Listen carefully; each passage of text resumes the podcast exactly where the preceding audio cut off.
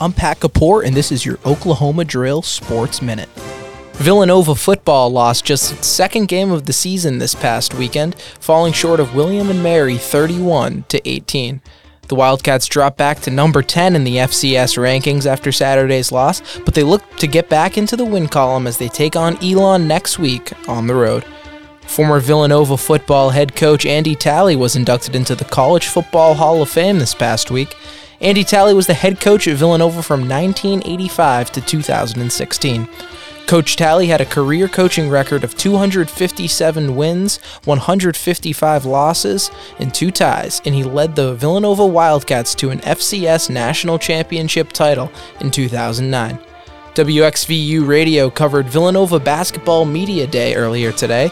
Here are some sights and sounds from the event, including 50 year guard Colin Gillespie on his recovery and improvement going into the season. I feel good right now. Obviously, it's day to day where I'm just getting treatment, uh, trying to take care of my body as best I can. Um, and obviously, there's some good days where I feel really good, and then there's some days where I, it'll feel like a little naggy, and but I, I'm getting taken care of, and uh, I feel I feel good right now. I'm ready to go. Um, and in terms of my game, just trying to become more of a complete player, do a little bit both, just become efficient on the offensive end of the floor and become solid on the defensive end of the floor, no blow bys, and uh, trying not to foul. So trying to just become a complete player.